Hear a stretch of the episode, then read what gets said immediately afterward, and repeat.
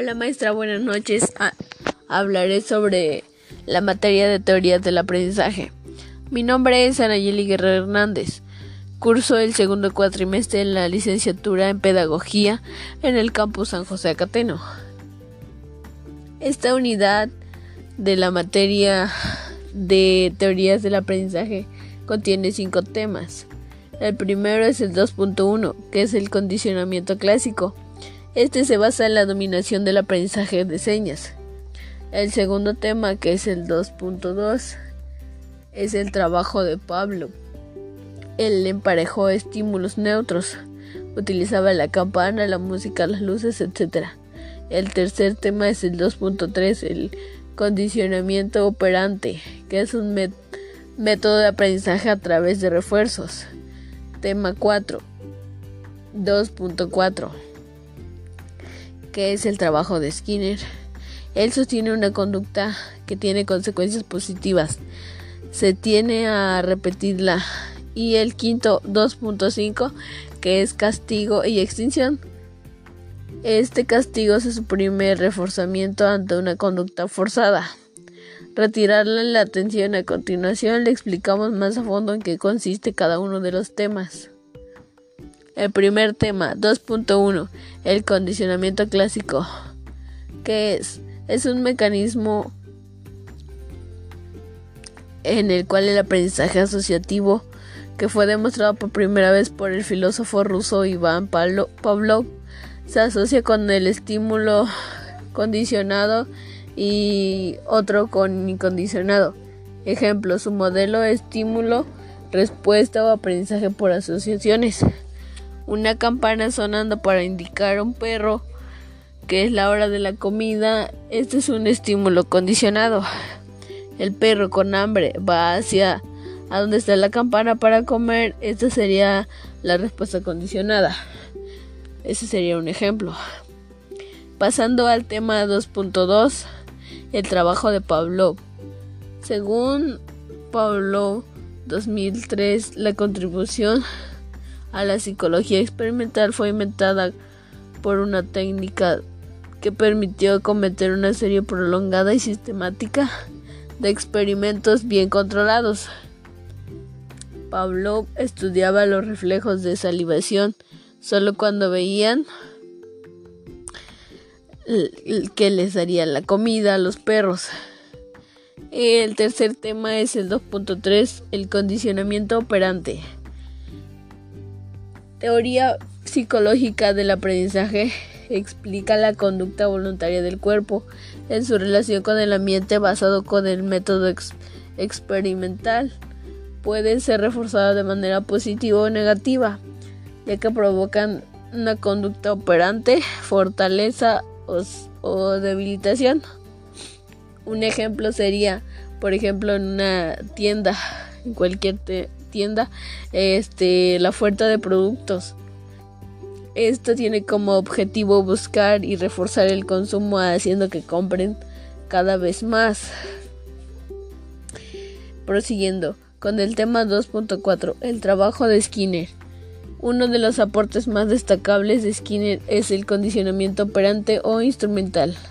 Este consiste que es un método de, de aprendizaje implica la asociación de reforzadores y castigo de una determinada conducta.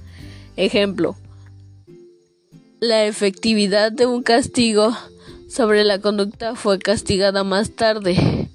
Esa conducta desaparece.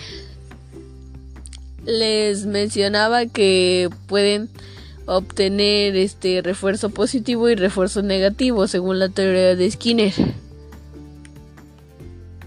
La cual es este la del refuerzo positivo pues nos ayuda a repetir a volver a repetirlo, como por ejemplo yo puse este sacar una buena calificación de la escuela en los exámenes. Eso se vuelve a repetir, sería un refuerzo positivo.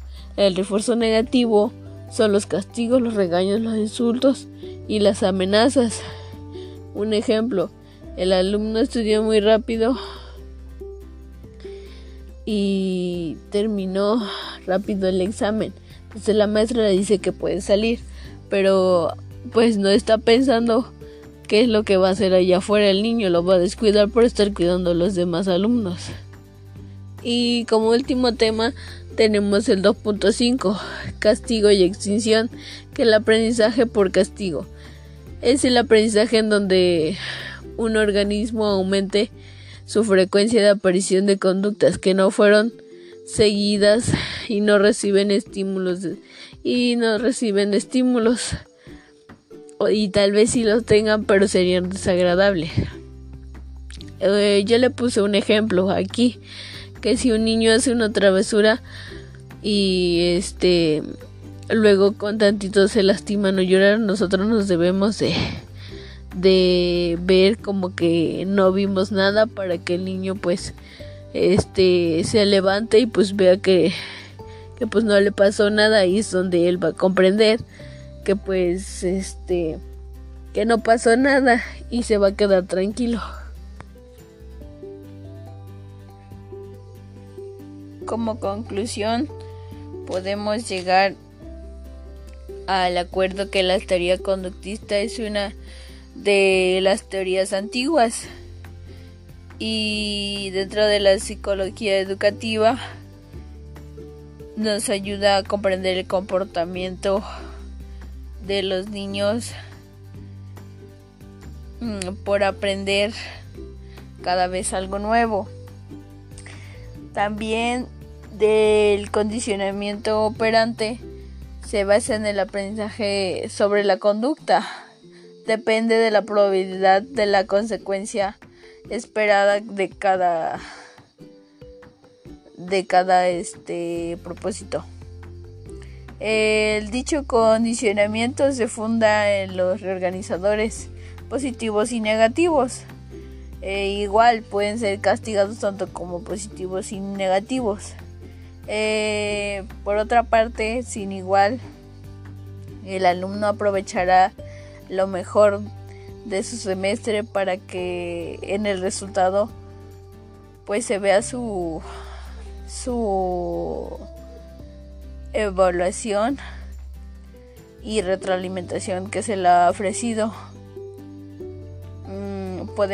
se puede catalogar como un reforzamiento positivo que el maestro emite hacia los alumnos.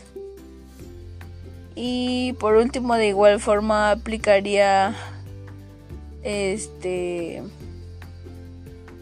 aprendizajes desfavorables que mismo lograrán disminuir la probabilidad de que se repitan los mismos errores o actitudes negativas, que en este caso sería pues lo mejor evitarlos. Eso sería todo. Gracias.